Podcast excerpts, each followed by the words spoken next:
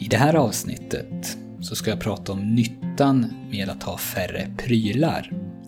Hur du dramatiskt kan öka din livskvalitet genom något så enkelt som att göra dig av med en massa saker. Jag kommer att hålla det praktiskt och ge tips på hur du kan börja rensa.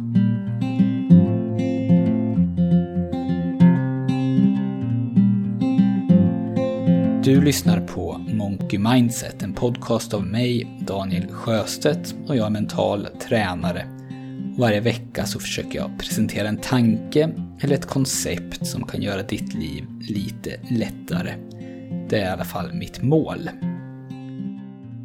Som jag berättade i ett tidigare avsnitt, nummer 17, så ser jag mig själv som en minimalist. Och grundtanken i min definition av det ordet det är att jag upplever att jag får ut mer av livet, både vad gäller lycka och livskvalitet och tillfredsställelse, genom att sträva efter mindre än vad jag får av att sträva efter mer. Så jag tycker alltså att det blir fler bra saker i mitt liv när jag skalar bort och förenklar, än vad det blir när jag bygger på. Och för mig så handlar rensandet, tror jag, till viss del om att jag gärna vill vara rik. Jag har velat vara rik så länge jag kan minnas och det här tror jag ju stämmer in på de allra flesta av er också. Vi har nog alla en önskan att vara rika. Men varför vill vi vara rika? Inte bara för att kunna rama in kontoutdraget väl, utan vad vill vi använda vår rikedom till? Vad innebär det för dig och mig att vara rik? Vad är det vi längtar efter? Förutom pengarna då. Och de här sakerna finns det nog många som inte funderat på så noga utan vi tänker att allt kommer att ordna sig bara man blir rik. Men att vara rik för mig, det innebär till stor del att jag har kontroll över min egen tid. Att jag i så stor mån som möjligt kan ägna mig åt det som jag själv väljer. Sånt som är givande och sånt som jag mår bra av. Sånt som ger livskvalitet, helt enkelt. Och nu gäller samma sak som i förra podden, att jag pratar i jag-form här. Men det handlar ju inte i mitt fall bara om mig, utan jag har ju fru och barn. Och det är inte så att jag bossar de andra och, och gör mig av med alla våra prylar för att jag säger att det är så det ska vara, utan vi pratar och kommer någorlunda överens. Och vissa saker som jag tar cred för i den här podden, det kommer ju från min fru. Men det blir enklare om jag pratar i jag-form. Och när man tittar lite närmare på det här med vad man längtar efter när man vill bli rik, så visar det sig att många av de här sakerna krävde inte pengar. Inte så mycket pengar i alla fall. Men vad det kräver, det är ju då att jag på något sätt kan frigöra den här tiden. Och också att jag kan frigöra andra resurser som behövs. Och en sån resurs, det är energi. Och en annan, kanske den viktigaste av dem alla, det är min egen uppmärksamhet. Det finns en väldigt bra föreläsning av en kille som heter Merlin Mann. Han håller ett sånt här Google Talk om ni har sett det. Google lägger ut olika föreläsningar på YouTube ibland där de har tagit in någon vass person för att berätta hur man kan se på livet eller vad man bör kunna om ett visst ämne. Och de här föreläsningarna blir ofta väldigt intressanta och jag länkar till föredraget i anteckningarna till det här avsnittet. Men i det här föredraget så pratar i alla fall Merlin Mann bland annat om vår uppmärksamhet. Hur det är det viktigaste vi har. Och hur det de facto i slutändan blir så att det vi lägger vår uppmärksamhet på, det blir vårt liv. Och ändå så är vi så slarvig med den. Vi ger bort vår uppmärksamhet till vem som helst som vill ha den. Och i många fall så låter vi den hoppa från en uppmärksamhetstjuv till en annan. Om det är någon som skramlar med något blänkande framför ögonen på oss så ger vi med glädje bort vår uppmärksamhet till den. Ända tills någon annan kommer som skramlar med något som blänker ännu mer. Och då flyttar vi uppmärksamheten dit. Så för att kunna känna mig rik så behöver jag alltså inte nödvändigtvis mycket pengar. Utan jag kan skaffa mig det som pengar skulle kunna ge mig. Genom att se allt från ett annat håll. Istället för att försöka köpa mig frihet så kan jag istället sälja det, eller göra mig av med det som skapar ofrihet. Alltså det som stjäl tid, stjäl energi och uppmärksamhet. Och för den delen också som kostar mycket pengar.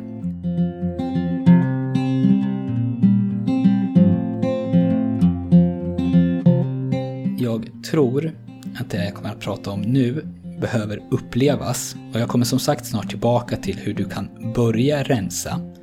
Men varje sak som du har och varje sak som du köper stjäl tid, energi och uppmärksamhet och pengar ifrån dig.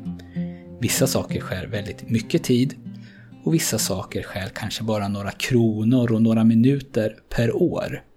Men om du har lika mycket skräp hemma som de flesta av oss så blir summan av alla små kostnadsposter en ganska så rejäl utgift när man tittar på totalen. Varje sak man har kostar ju i regel pengar att skaffa. Vissa saker kostar även i underhåll. Ytan den tar upp i ditt hem till exempel kostar pengar. Och varje sak man har kostar energi att ha. Om inte annat varje gång man lyfter den för att kunna damma den eller dammsuga under den. Och varje sak kostar också förstås uppmärksamhet. Varje gång man ägnar sig åt den eller tänker på den eller varje gång den är i vägen.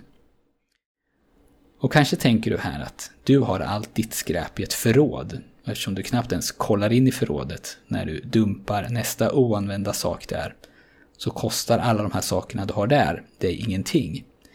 Men om allt där inne är skräp och om du vet att du inte kommer att använda det, töm då det förrådet och se vad som händer.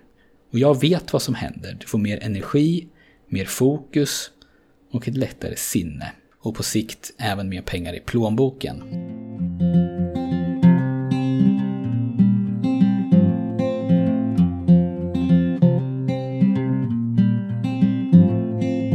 Så hur kan du börja? Här kommer några tips om var du kan börja och hur du kan göra.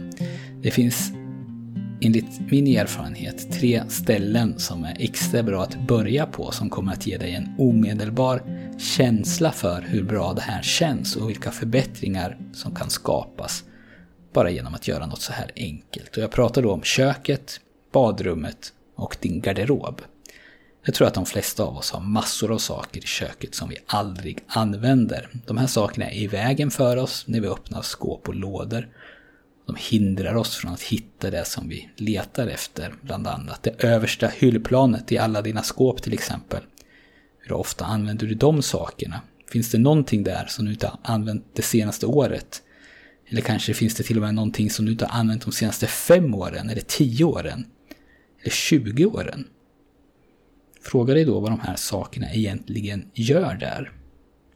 Och varför så behöver man 20 dricksglas och 15 muggar om man bara är fyra i familjen? Se om du kan göra dig av med allting som du inte använder. Både köksredskap och mat då, eller matprodukter, oöppnade förpackningar med quinoa eller vad det nu må vara. Om du vet med dig att du inte behöver det och du inte kommer att använda det så finns det ju ingen anledning att de här sakerna kostar vare sig plats, tid, energi eller uppmärksamhet. Och det finns ju flera olika metoder för rensning. Det behöver inte vara så komplicerat, men här kommer i alla fall två förslag. Du kan ju antingen bara plocka bort det som du inte behöver och inte använder. Och jag tror att det här är det naturliga sättet att rensa. Men nackdelen med det, det är att det är ganska lätt att lura sig själv. Det är lätt att låta den här vitlökspress nummer två bli kvar i kökslådan eftersom den kan vara bra att ha. Om man fastnar i bra att ha-träsket så kommer inte mycket att bli rensat. Den andra metoden, den är mer drastisk och då tömmer man sitt kök, plockar ut precis allt, alltså flyttstädar. Och sen så lägger man bara tillbaks det absolut nödvändigaste. Fyra glas om man är fyra, en smörkniv och så vidare. Sen låter man det andra ligga. Kanske packa ner det i flyttlådor som man kan ha någonstans, inte allt för långt bort från köket då. Och så tar man bara tillbaks sånt som man använder när man använder det. Så om du märker att du saknar en såsslev, så hämtar du den här såssleven från en av de här kartongerna. Men du gör det alltså inte förrän du verkligen behöver den. Och om du är som oss andra då, så kommer 90% av allt som du packar ner i lådorna vara kvar där tre månader senare. Och då kan du fundera på vad du ska göra med det. Ska du sälja det eller ge bort det eller slänga det? För du behöver det ju uppenbarligen inte. Och på samma sätt så kan man rensa sitt badrum och sin garderob. Packa en necessär och göra sitt badrum till ett hotellbadrum med bara det absolut nödvändigaste och se hur det funkar. Och sen plocka tillbaka sak för sak i takt med att man behöver dem. Och fråga dig själv hur mycket av det som finns i din garderob som du egentligen använder. Rensa ut allt annat, även sånt som är helt oanvänt och se om du kommer att sakna det. Antagligen så kommer du istället att förundras över hur något så simpelt som ett klädskåp där det bara hänger sex skjortor kan få dig att må lite bättre.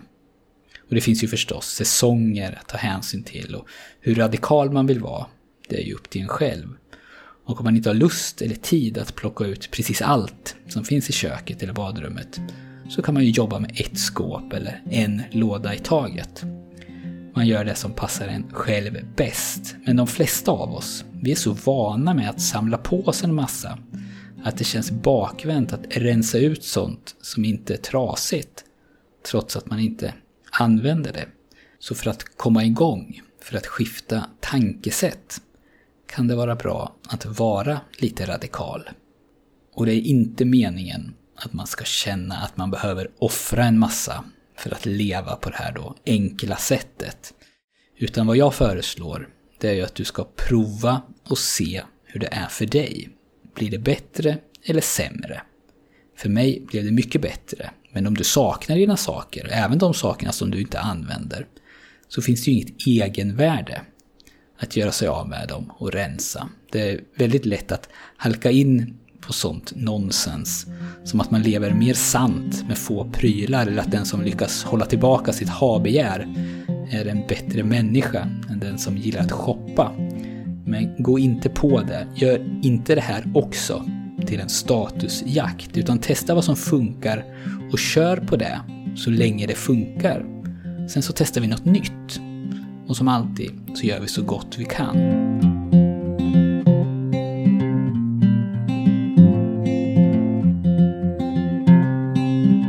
Det var allt för den här gången och jag hoppas att jag har väckt några tankar hos dig. Om du är nyfiken på mental träning så kan du få det som du behöver av mig om du går in på monkeymindset.se och signar upp dig för mitt nyhetsbrev. Då får du de fyra ljudband med instruktioner som ingår i min app som heter just mental träning.